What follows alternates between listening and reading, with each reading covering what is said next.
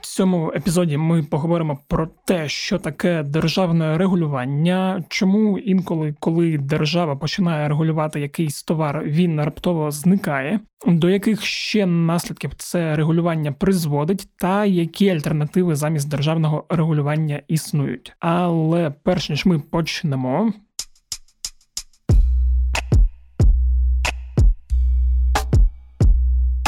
Усім привіт! Мене звуть Федір Попадюк, і це подкаст Кляті питання. Подкаст, у якому я відповідаю на усі ті кляті питання, що регулюй, не регулюй, а менше їх все одно не стає. Нагадую, що ваші запитання можуть стати темами для наступних епізодів. Для цього вам треба відправити своє запитання на пошту smmsobaka.pravda.com.ua або нашому телеграм-боту Укрправда Questionbot, який можна знайти у описі телеграм-каналу УП Кляті питання.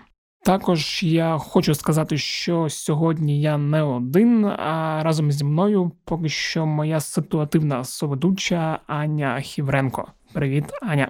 Привіт, Федя. Я вирішив покликати тебе на допомогу і поговорити з тобою про державне регулювання, і цьому є кілька причин. По-перше, на засіданні 14 травня Кабінет міністрів ухвалив постанову, якою запроваджується граничний рівень торговельної надбавки до середньої ціни диспалива та бензину. І по-друге, один з наших читачів на ім'я Андрій минулого місяці поставив ряд запитань з серії, що не так, що не так з вакцинацією, що не так з криптовалютами, що не так з українською наукою, та власне що не так з державним регулюванням. Тому ми сьогодні і про відносно актуальну тему поговоримо, і відповімо на запитання читача Андрія. У мене питання до тебе, Аня. Чому взагалі кабінет міністрів вирішив почати регулювати пальне? Це питання до кабінету міністрів. А взагалі, міністр економіки, тобто колишній міністр економіки Ігор Петрашко, сказав, що такий крок це відповідь на необґрунтоване зростання цін на пальне у роздрібних мережах. Спочатку Кабмін відніс пальне не до того списку товарів, які мають істотну соціальну значущість, тобто зобов'язав усі мережі АЗС за 20 днів попереджати про збільшення вартості нафтопродуктів, які вони продають. А вже потім уряд фактично запровадив таке державне регулювання цін на ринку пального. І яким зараз саме чином регулюються ціни на пальне на період карантину, який невідомо скільки триватиме, АЗС зможуть встановлювати лише обмежену націнку на свої основні товари, тобто не більше 7 гривень на диспальне та не більше 5 гривень для бензину. Угу. Коли е, от вся ця історія почала відбуватись, Фейсбук там вже відреагував тим, що почав порівнювати знову Україну з Венесуелою, бо там дуже швидко деякі з компаній е, АЗС почали писати про те, що в нас закінчився пальне тієї там чи іншої марки, здається, а 95 Що взагалі з цього приводу думає бізнес-спільнота? Інші гравці, тобто яка їх оцінка цих дій кабінету міністрів? Там, до речі, справа в тому, що пальне не закінчилося, просто дві торгові мережі вирішили перестати його продавати, тому що це буде збитково. І це, до речі, не просто пальне, а преміальне пальне. Аналітики взагалі кажуть, що більше 80% АЗС і так відповідали в принципі встановленим урядом вимогам щодо цієї націнки, і лише 14% станцій не відповідали. А власне ці 14% станцій це чотири мережі. Око, Вок, Сокар і Шел. Тобто найпопулярніші та е, маркетингово розкручені заправки. Так. І, до речі, аналітики кажуть, що вони можуть зменшити цю націнку і не постраждати від цього за рахунок того, що зменшать розходи на маркетинг свій. Тому представники ринку дуже часто називають це рішення таким, що спрямоване на підрізання крил зелених заправок. Тобто, фактично, тих заправок окотовок, будемо так їх називати. До речі, в Європейській бізнес-асоціації також засудили це рішення, тому що воно може дати новий поштовх розвитку тіньового ринку. Угу. Ну, до речі, як мені здається, до цього і призводить е, будь-яке регулювання або до зникнення товарів, або до збільшення цін, або до збільшення масштабу тіньового ринку і спроб втекти від оподаткування. Я думаю, що було б цікаво поговорити взагалі про те, чому таке явище, як державне регулювання цін існує, і чим воно небезпечне або навпаки привабливе, чого дуже часто різні уряди до нього вдаються. Бо і попередні там українські прем'єр-міністри, такі як Юлія Тимошенко, в свій час теж намагалися щось регулювати, і це теж призводило до певних таких негативних наслідків. Давай почнемо з кінця. Чому ці уряди вдаються? Тому що це найбільш просте та доступне рішення для вирішення усіх проблем. А про це мені розповіла віце-президентка Київської школи економіки з економічної освіти Олеся Верченко. Ось слухай. Нещодавно кабінет міністрів власне вирішив зупинити ріст цін на пальне і оголосив про державне регулювання цін. Буквально за декілька днів, тоді вже декілька мереж АЗС, вони повідомили про те, що припиняють реалізацію деяких преміальних видів пального, тому що це може бути збитково. Зважаючи на ось це все вище перелічене, чи можна вважати таке рішення кабінету міністрів?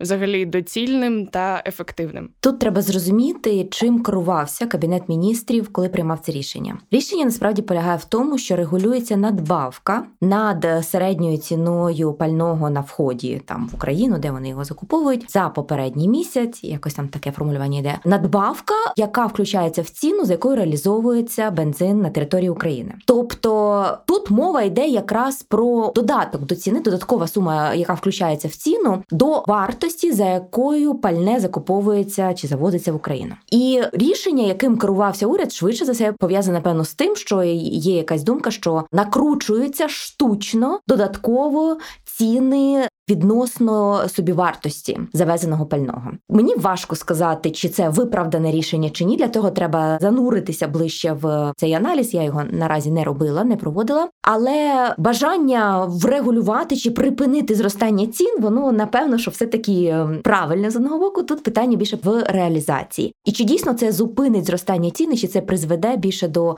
проблем в галузі ніж до контролю над цінами?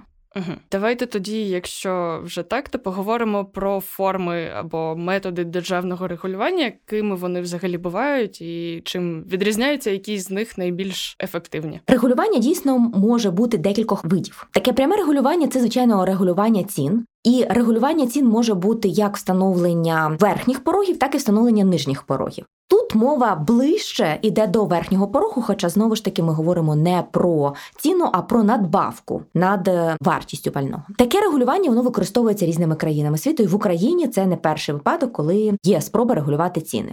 Тобто, якщо ми говоримо про трошки інший вид цін, скажімо, ціни на працю, нам всім відомо таке поняття, як мінімальна заробітна плата. Насправді це теж регулювання ціни. В цьому випадку ми говоримо про ціну праці. Так само ми говоримо про мінімальні ціни на алкоголь. Є таке поняття, що алкоголь не може продаватися нижче ніж по певній ціні. З іншого боку, є намагання зрегулювати ціни зверху, тобто що ціни не дуже сильно зростали. В Україні це використовується можливо трошки менше регулювання верхньої межі цін. Хоча час від часу уряд до цього звертається, наприклад, минулого року в квітні була видана постанова про державне регулювання цін, але там не регулювалися ціни самі по собі. Це стратегічні товари. Ми говоримо про гречку, там дається макаронні вироби, там є молоко. Я вже так це не пригадаю, там якісь види ліків і захист якраз проти коронавірусної інфекції. Так там іде не стільки регулювання, скільки встановлення, яка ціна на ці продукції має бути. Що у випадку, коли мережі змінюють ці ціни, вони повинні повідомляти наперед там щось, по-моєму, якщо на 5-10%, то за 3 дні, там 15 чи скількись відсотків за 15 днів і так далі. Знову ж таки, це один із прикладів регулювання. Можливо, ви пам'ятаєте, років 5 чи 7 назад була історія з гречкою, коли в якийсь момент е, уряд вирішив зробити всім добре і зупинити зростання цін на гречку. І там теж були введені певні методи регулювання ціни. Ну результатом стало те, що гречка взагалі зникла з магазинів, її в принципі не було. Тому такі спроби вони відбуваються весь час. Є альтернативні методи, але ці спроби вони не тільки в Україні відбуваються, да, от саме такого плану регулювання. Наприклад, в Америці є регулювання орендної плати, наприклад, в Нью-Йорку. Це така дуже відома історія в усіх підручниках. Вона описана. Там дуже дорогі квартири, орендна плата на квартири, і уряд, так чи напевно, що мерія встановила, що не можна вимагати від орендодавця більше, чим певний е, рівень оренди. До чого це призвело? Звичайно, це призвело до нестачі квартир. Так, з одного боку, мета була цього, щоб зробити орендну плату доступною, але з іншого боку, це хто потрапив в перших рядах, хто зміг цю квартиру взяти за цю ціну, той по суті виграв. Але дуже багато людей опинилося взагалі без будь-якої можливості, навіть за великі гроші, зняти квартиру в Нью-Йорку. Мета, звичайно, була простимулювати більш активне будівництво нових квартир, зокрема в Нью-Йорку. Логіка була така, орендна плата дуже висока, нема сенсу будувати нове, і так можна багато зробити. Насправді це не дуже спрацьовує, тому що тут одразу виникає ринок перепродажі, та хтось заключає оренду під низьку ціну, але тут же ж підписує договір суборенди під е, ціни в декілька разів вище. І тобто, по суті, оця різниця все одно перекладається на кінцевих споживачів, і хтось просто за рахунок цього збагачується. Інший цікавий приклад регулювання цін це регулювання пов'язане з природніми лихами. І в Америці в декількох штатах, наприклад, Північній Кароліні, є таке поняття, що якщо буде ураган, ви знаєте, що регулярно там ми чуємо ці історії та дуже страшні у них природні ці явища. Під час ураганів що відбувається? Немає доступу до електроенергії, в деякі міста не завозять продукти, і відповідно на продукти на воду дуже сильно можуть стрибнути ціни. І для того, щоб не було такого, що хтось скористається бідою інших, вводиться ну умовно надзвичайний стан, так в межах цінової політики, і забороняється спекулювати цінами на продукти і на бензин так само в періоди, коли оголошений оцей стан стихійного лиха. Тобто цінове регулювання це не є щось нове, до нього постійно звертається. Але в довгостроковому періоді воно насправді не дуже спрацьовує, тому що воно обов'язково призводить до створення чорного ринку і до погіршення ефективності економіки. Як альтернатива регулюванню ціновому, це є от різне антимонопольне законодавство. Тобто, чому потрібно інколи боротися з дуже високими цінами? Якщо підняття цін спричинене подорожчанням ресурсів, та які використовуються там для виробництва, то регулювання цін не призведе ні до чого, воно просто знищить взагалі все виробництво. Якщо це буде дуже невигідно виробникам продавати за оці дуже низькі встановлені ціни. Але інколи є ситуації, це зокрема ми говоримо про ситуації з ринковою владою. Тобто ми говоримо про монополію чи олігополію, чи ось такі ситуації, коли є декілька компаній, ну відносно невелика кількість компаній, які можуть між собою навіть домовитися. Тобто ми говоримо навіть про змову. Ну такий дуже класичний випадок змови це звичайно ОПЕК. Ну, з ОПЕКом е, ніхто не може боротися, але в межах держави, коли мова йде про змову між компаніями, тут якраз держава може втрутитися за допомогою антимонопольного регулювання. І що робить антимонопольне регулювання? Якщо визначається, що компанії якимось чином між собою змовилися, підняли ціни і за рахунок цього отримують собі надприбутки, то антимонопольні органи вони починають накладати різного плану штрафи і е, інші покарання на такі компанії. Про такі змови можна чути весь час, і навіть нещодавно був випадок в Америці, коли звинуватили супермаркети в тому, що вони змовилися, підняли ціни на молоко. При цьому ціни, які вони виплачували, ну не вони, а виробники молока, виплачували е, фермерам, не піднялися. Тобто повністю підняття цін залишилося між супермаркетами і переробниками молока а не фермерами. Так і це було з'ясовано, це було доведено в суді. На великі суми оштрафували ці компанії. Так? Чи був дуже гучний випадок, коли авіаперевізники так само змовилися і штучно тримали дуже високі ціни на свої авіаперевезення? Тобто антимонопольне законодавство, антимонопольні дії вони часто використовуються якраз з метою зниження цін, е, які отримують споживачі продукції, але це насправді не так просто довести. Для цього, звичайно, потрібна дуже сильна законодавча база для того, щоб такі випадки можна було розглянути там і реально їх довести. Чи можемо ми зараз висунути якесь припущення, чому от е, влада застосувала саме державне регулювання, а не, наприклад, пакет якихось антимонопольних норм? Тут питання, чи тут дійсно мова йде про змову між компаніями. Хоча в медіа ми напевно зустрічаємо інколи такі теж е, твердження, що виробники великі, особливо ці АЗС, вони між собою домовляються про певний рівень цін. Це треба довести. Так, це насправді не так просто змовитися, тому що завжди є стимули у когось відмовитися від домовленості і трошечки нижчі ціни запропонувати. Таким чином вони зможуть перетягнути на себе більшу частину ринку, отримати більші прибутки. Тому перше потрібно чітко розуміти, чи було таке. У мене наразі немає ніяких підстав стверджувати, що так дійсно є змова. Е, вірніше, як е, поки не довели, не винен. Так, презумпція невинності має бути з іншого боку. Потрібна дуже сильна законодавча база і суди дуже сильні для того, щоб можна було це довести потім в е, суді. Тому в країнах, в яких поки що інституційної такої спроможності судової немає, ну напевно, що дійсно використання цінових обмежень ну це легше зробити завжди, ніж іти шляхом антимонопольного законодавства. Тобто це просте рішення такого складного питання. Можливо, е, можливо, так на даному етапі потрібно було якось реагувати на те, що відбувається. Дійсно, бензин це достатньо стратегічний товар, але ми розуміємо, які можуть бути наслідки цього рішення. Так е, довгостроковий наслідок це те, що у компанії немає стимулів для того, щоб інвестувати у розвиток, у розбудову, покращення, у відновлення зношених капітальних активів, і тобто якість послуг, які вони не дають, вона погіршується. Ну, ми бачили, як прореагували АЗС. Вони перестали продавати пальне преміального сегменту. З точки зору економіки, це втрата економічної ефективності, взагалі на рівні суспільства, та тому, що є сегмент споживачів, які готові були платити вищі ціни, і для того, щоб там їхні авто, дорогі, особливо авто, так вони е, краще довше працювали. По суті, зараз немає доступу до такого пального. Це за собою тягне цілу вервечку наслідків для от цього сегменту дорогих автомобілів, які потребують якісного пального і їх е, власників. А якщо глобально подивитися на такі наслідки державного регулювання, взагалі політики державного регулювання, не застосовуючи її до певних прикладів, то якими вони можуть бути? Ну, тобто, наскільки я розумію, поверхово так оглянувши цю ситуацію, це може просто припинитися мотивація для виробників, для бізнесів і так далі. Можливо, щось ще. Ну, мотивація до виробництва це один із основних факторів. Ну, ми звичайно теж чуємо про те, що з'являється чорний ринок, тобто не задекларовані якісь точки продажу. Це погано для держави, тому що це означає, що держава з цього не отримує податків і.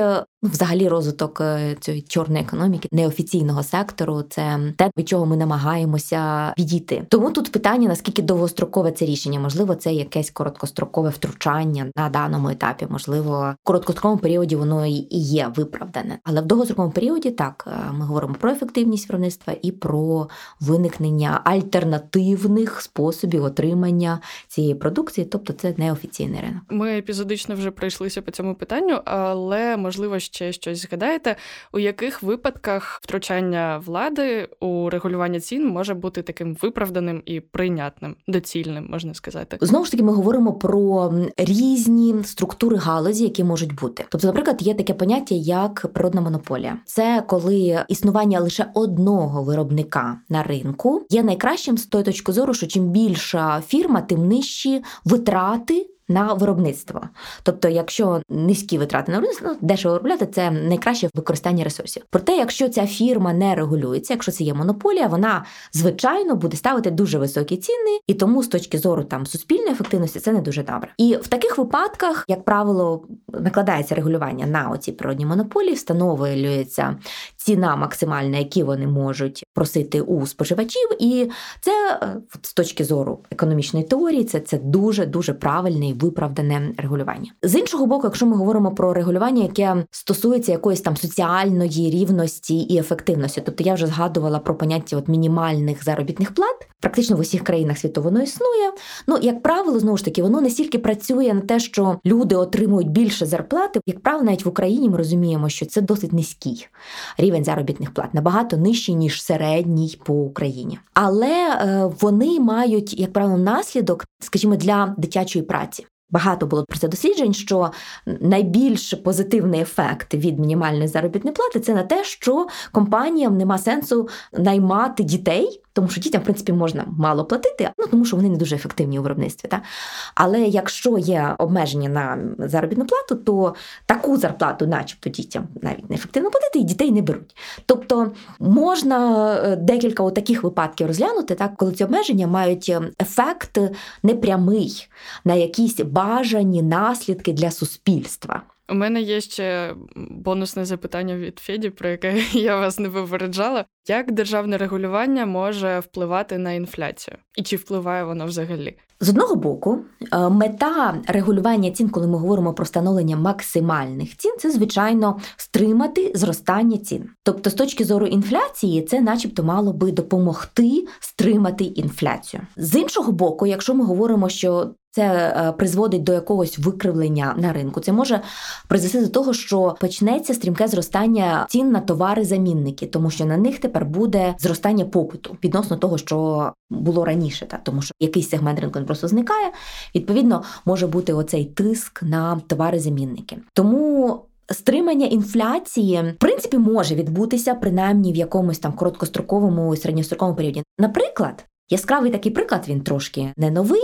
Це регулювання цін під час війни. І в Америці, зокрема, ну тільки в Америці, а й в інших країнах було регулювання цін під час війни, але це було з таких патріотичних та більше міркувань, що ось всім важко, дехто не має доходу, немає годувальника, бо чоловіки пішли на фронт. Та давайте слідкувати за те, щоб ціни не зростали. І там, зокрема, був такий патруль, начебто народний добровільців. Е, якщо ви йдете в магазин ви бачите, що ціни там щось перевищують, то ви маєте це доповісти там десь ем, такі контроль відбувається. Тобто, звичайно, в таких ситуаціях це, напевно, що позитивне явище.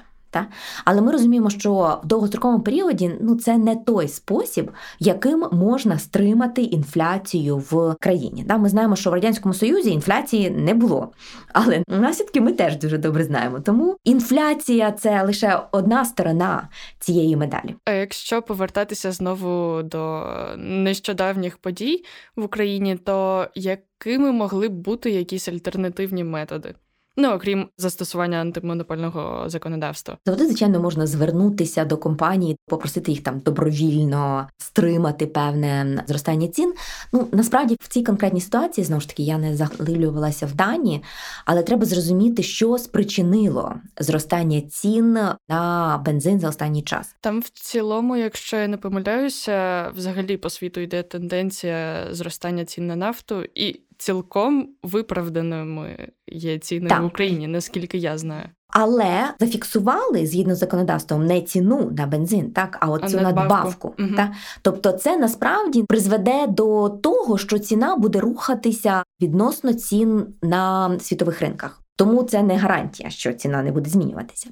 Тут просто є думка, що заправки ці компанії вони довільним чином збільшують якраз оцю надбавку та оцю різницю між ціною, за якою вони продають на українському ринку, і ціною такою бенчмарк, та базовою ціною, з якою це порівнюється. І я насправді не переконана, що тут була в цьому причина. Звичайно, якщо ми подивимося на 2-3 роки назад, чи можливо навіть більше, коли ціни на нафту були на рекордно низькому рівні в світі, ціни в Україні вони трошки теж присіли, але напевно, що не настільки, наскільки присіли ціни на нафту. Тобто тут є велике питання, хто на цьому збагатився, і е, знову ж таки це треба проводити дуже детальний аналіз, чи дійсно компанії абсорбували по суті оцю різницю і на фоні цього збагатилися. Але зараз, коли ціни нафту зростають, та тоді дійсно фіксування цієї маржі це напевно, що ну таке неочевидно, що це допоможе вирішити проблему. Як альтернативні способи, мені навіть важко щось. Уявити насправді добре, якщо абстрагуватись від цієї ситуації і на щось інше перенести, і спробувати вигадати альтернативу державному регулюванню, що це може бути, якщо це не стосується там мінімальної заробітної плати, а це суто приватний бізнес. Нам треба зрозуміти, а навіщо тримати взагалі? От яка мета тримати ціни фіксованими? Щоб просто було. Чи що, от яку задачу ми намагаємося насправді розв'язати? Тобто від причини залежить ще й спосіб? Так, так. Тобто мета, з якою ми це робимо. Якщо наша мета згладити коливання, оцей приклад, що я говорила про стихійні лиха, та, то тут зрозуміло регулювання цін воно має сенс та, для того, щоб не виникло ситуації, коли є просто якийсь там супердефіцит короткотерміновий. На цьому хтось дуже сильно нажився. Але ціни вони ж взагалі е, регулюються чим? Е, силами попиту і пропозиції. Та якщо у нас з якихось причин іде гіпотетично та зростання сильне попиту на цей товар, то ціни будуть зростати. І мені навіть важко уявити, ну я не знаю, ну, зможемо заборонити споживачам їздити на машинах І це зупинить попит і зупинить зростання цін. І що ми цим досягли?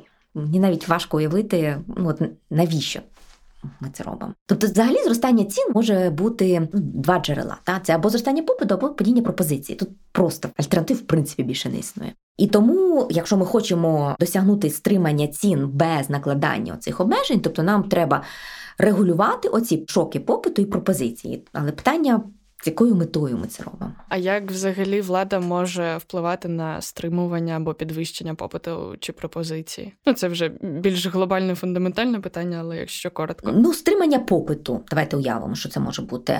Може бути якась така компанія, знаєте, патріотично, якщо ми про щось таке говоримо, переконлива, що це там погано, чи скажімо, попит на цигарки. Та як стримується попит на цигарки серед дітей? Та це йде дуже масована антитабачна компанія, або накладаються акцизи на ці товари, тобто податки, що вони роблять, вони збільшують ціну, та ну і це автоматично знижує попит на е, ці товари.